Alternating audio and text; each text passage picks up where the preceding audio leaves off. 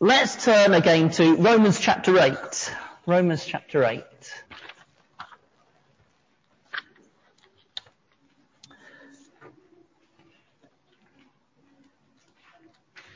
When a child is learning to play a musical instrument, what things might make him feel like giving up?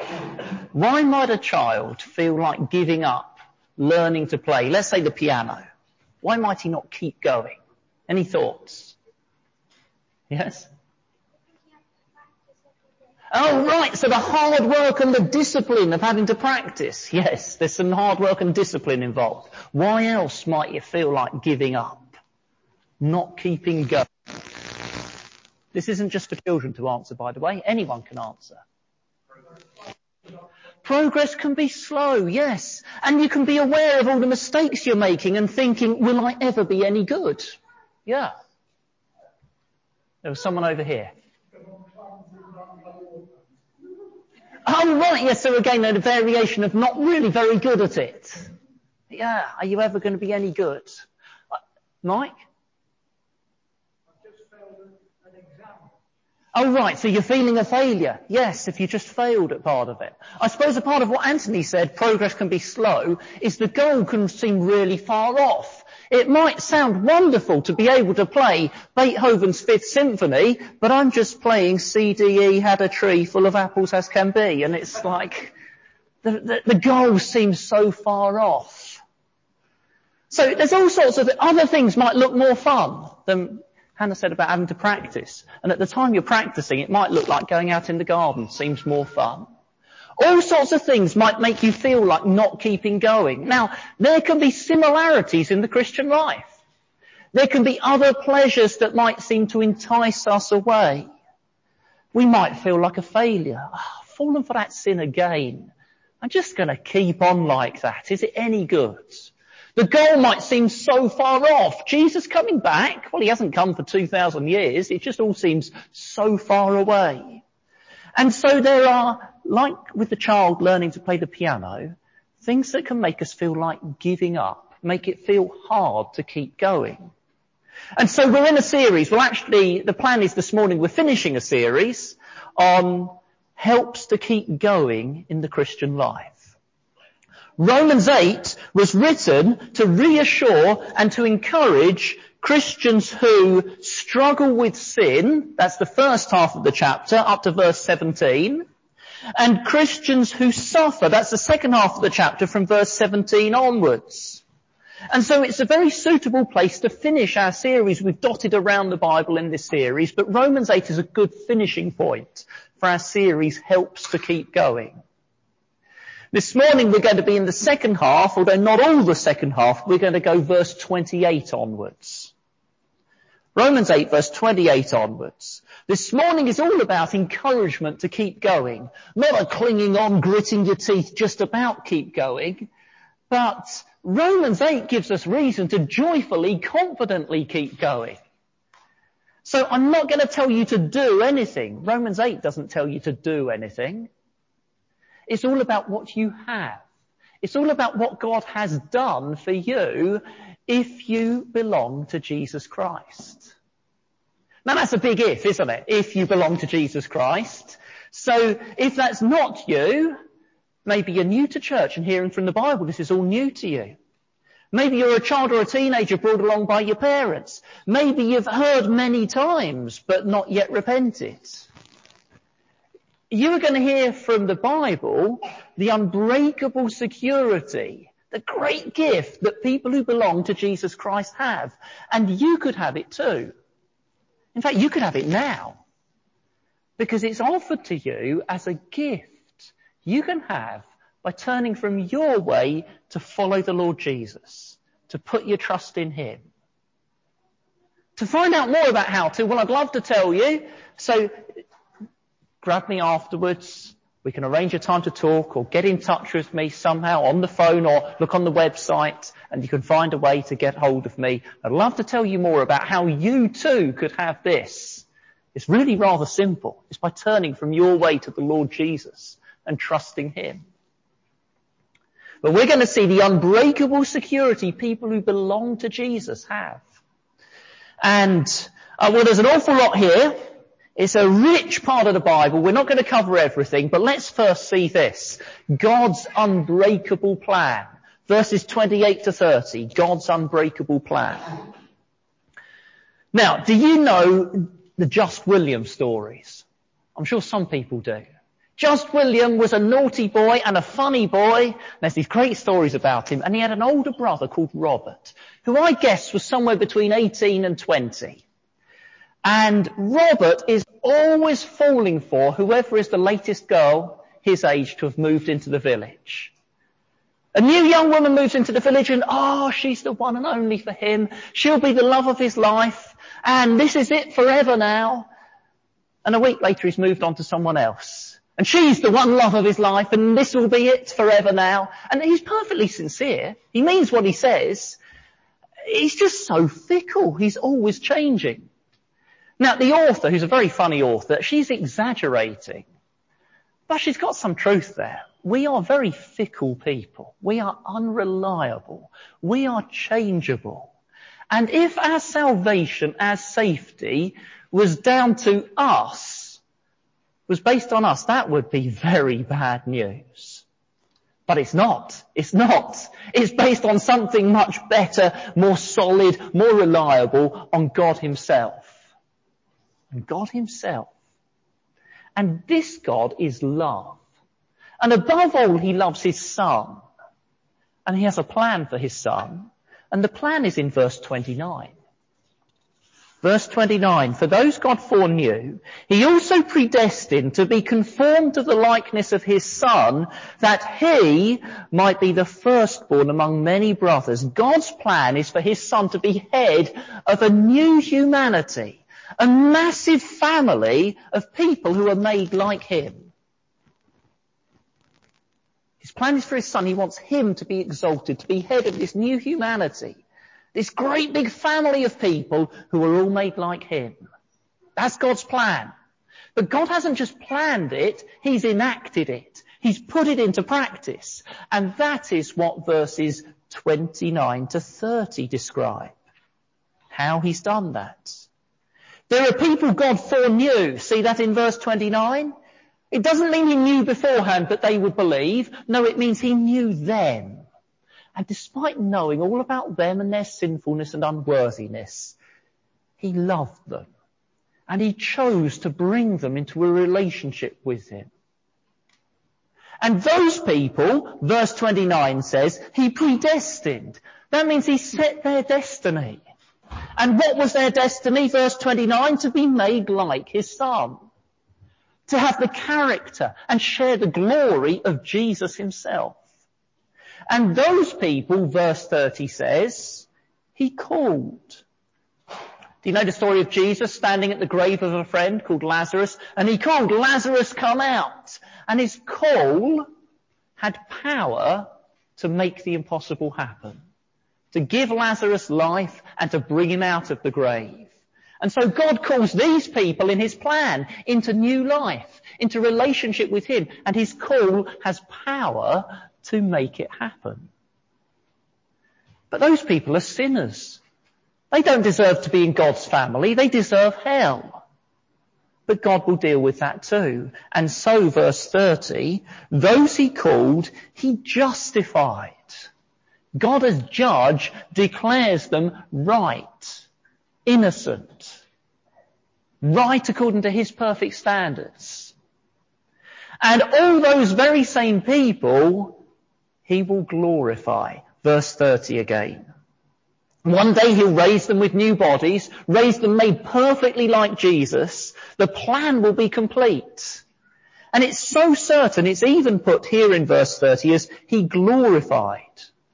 As if it's already happened. Because from God's standpoint, it's all settled. It's all done. Now, children, have you ever been to a harbour? Maybe on holiday, you've been at the seaside, you've been to a harbour or some docks, place where ships are loaded up and unloaded.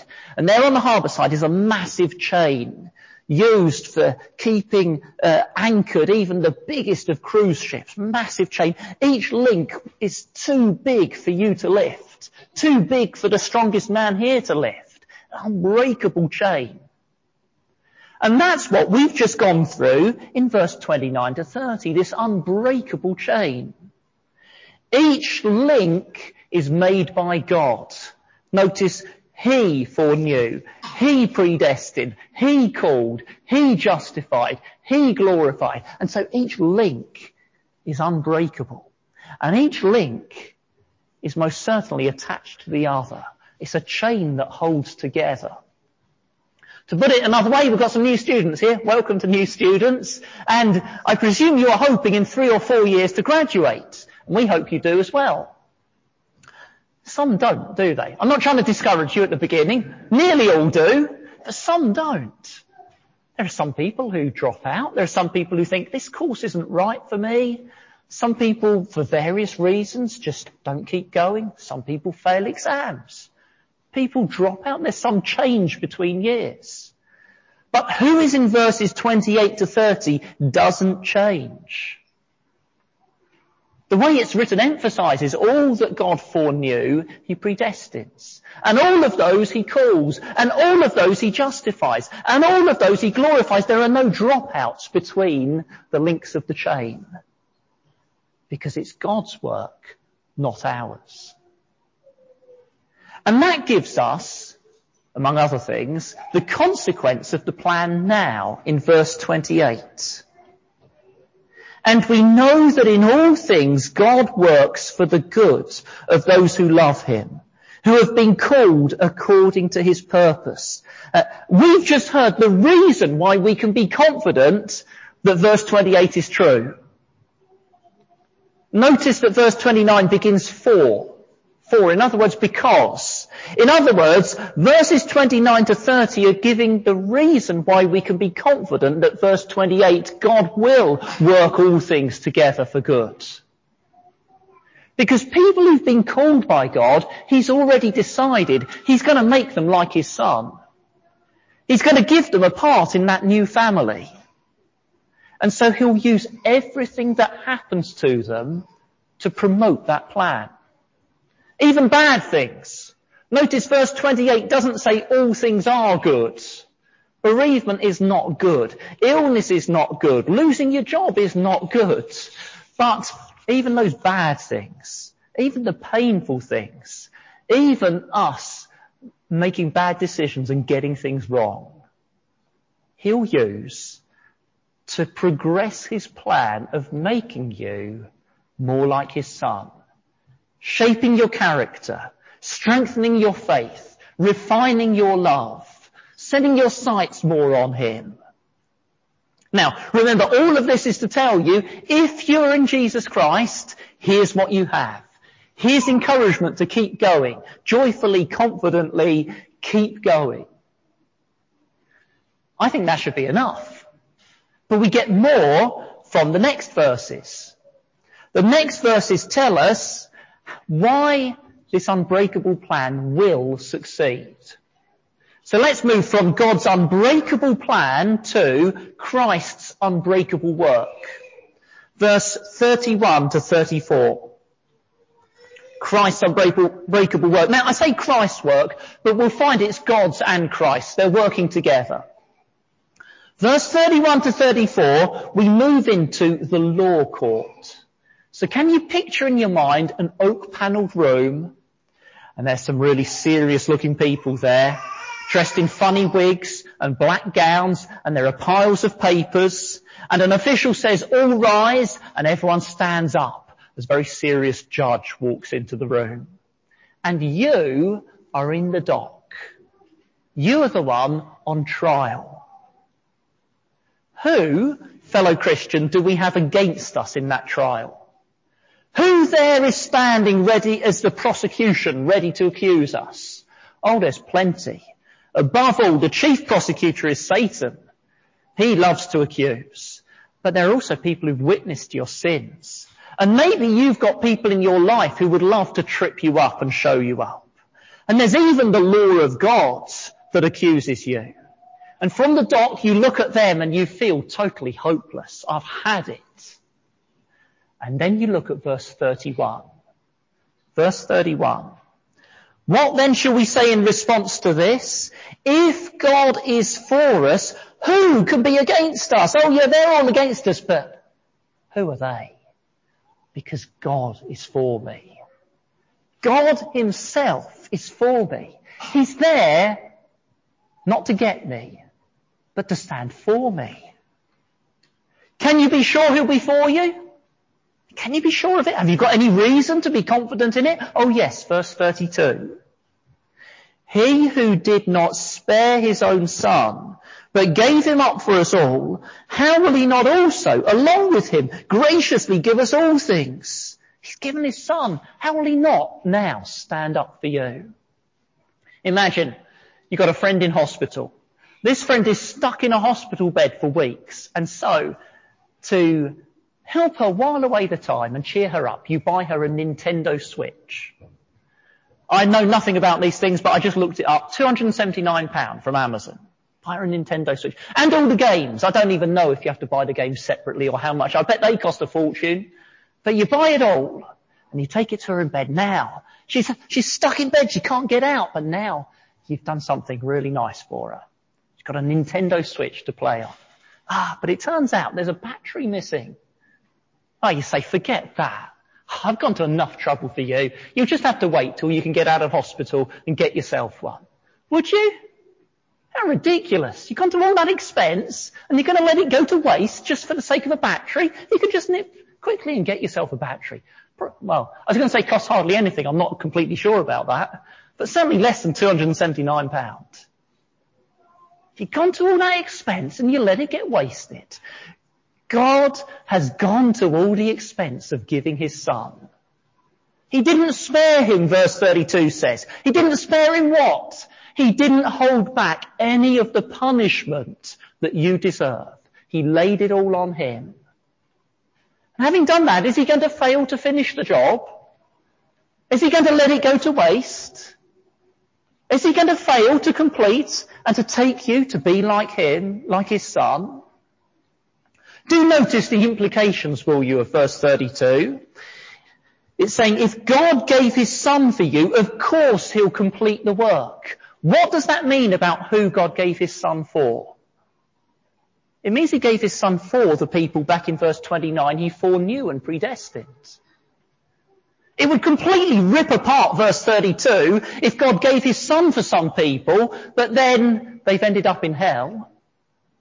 He gave his son to save some people, but they ended up unsaved. He laid the punishment on his son, but then he said, but now you're going to have to take the punishment. That makes no sense. That tells you something about who God gave his son for, his chosen people. But let's get back to the law courts. Verse 33. Who will bring any charge against God, those whom God has chosen? Well, Satan steps forward. Yes, he'll bring a charge. He'll say, God, you know they're guilty. This person is guilty. Guilty of repeated breaking of your law. What does the judge say to that? Verse 33. It is God who justifies. The judge declares you innocent. Well, verse 34, who's going to condemn you now if the judge has declared you innocent? Well, all those accusers, they'll have a try. Satan, the people who've seen your sins, they'll have a try. They'll protest. Judge, you know that's a lie. You're abusing your power. You're not acting rightly for your position. You know they're not innocent. You know their sin and then someone else stands up in the court. It's your barrister. It's the one who's appointed for your defense. He stands up. And if you look closely, you see something strange about him. You see some strange marks in his hands where he's been nailed to a cross because his name is Jesus. And verse 34, he's died. More than that, he's been raised to life. He's at the right hand of God and he's also interceding for us. In other words, he can speak up for you and say, I've taken the punishment in full. I've taken it.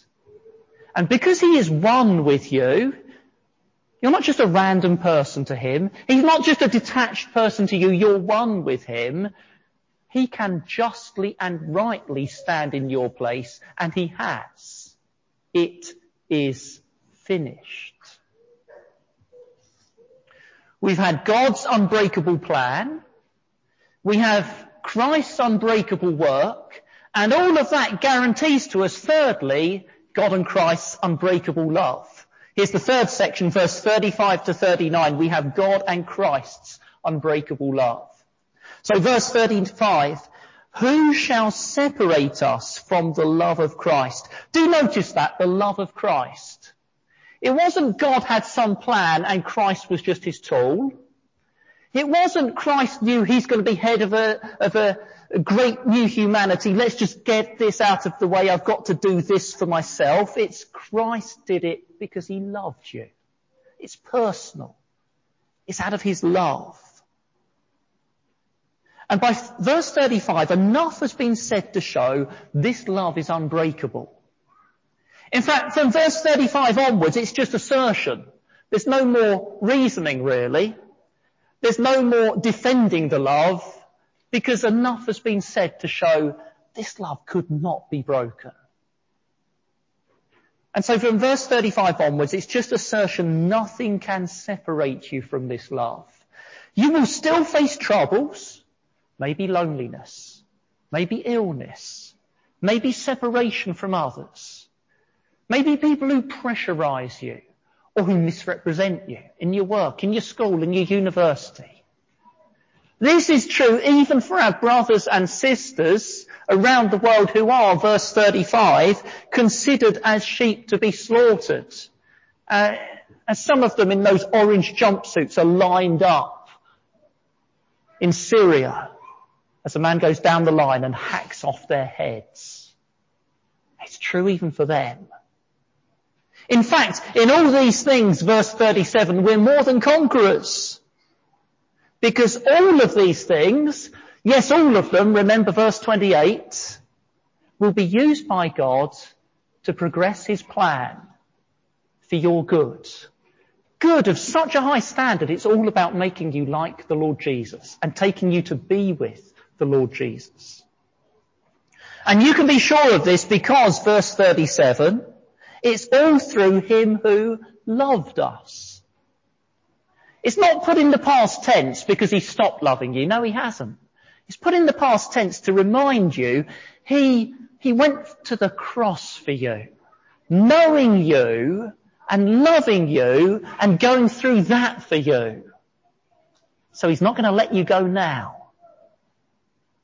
And so in verse 38 to 39, the apostle Paul tells us he's convinced do you see it there? I'm convinced. The apostle Paul who was shipwrecked and was beaten and was stoned and was slandered and misrepresented by people inside the church and outside the church. He knew suffering personally. And he says he's convinced.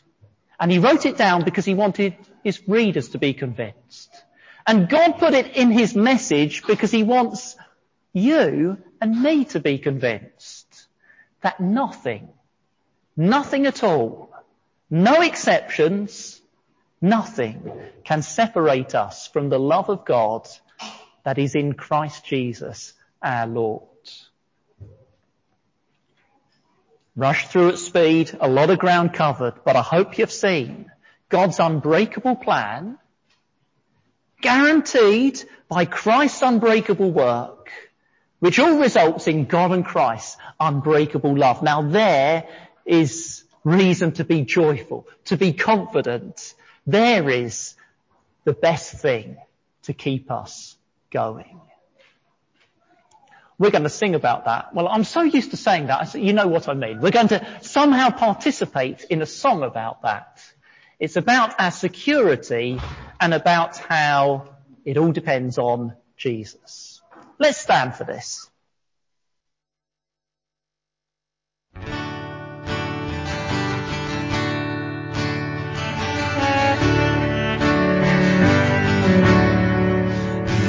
the throne of God above, I have a strong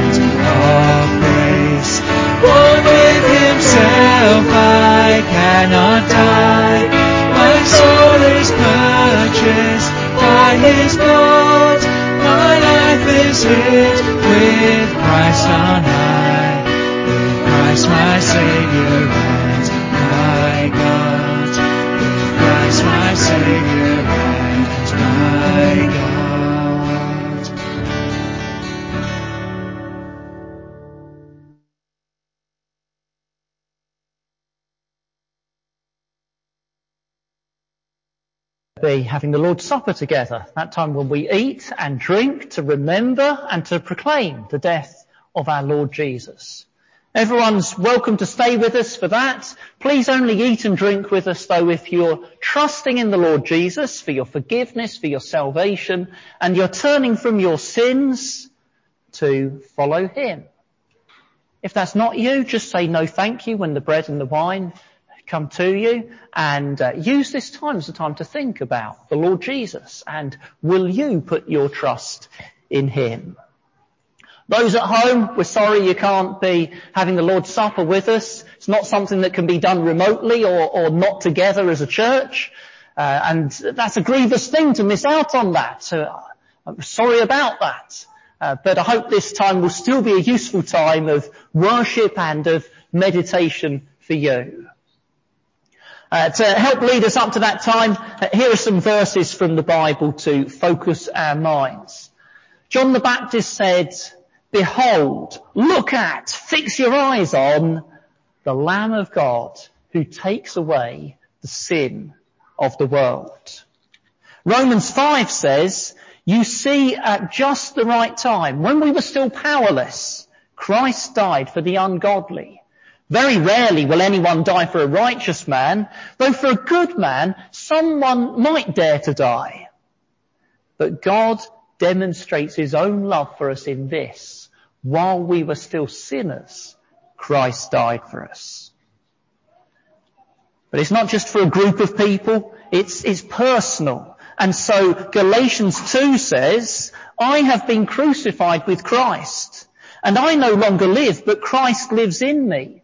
The life I live in the body, I live by faith in the Son of God who loved me and gave himself for me. It's personal. And then here's a verse, a favourite of mine, which is so relevant to communion. But if we walk in the light as he is in the light, we have fellowship, communion with one another, and the blood of Jesus, his son, purifies us from all sin.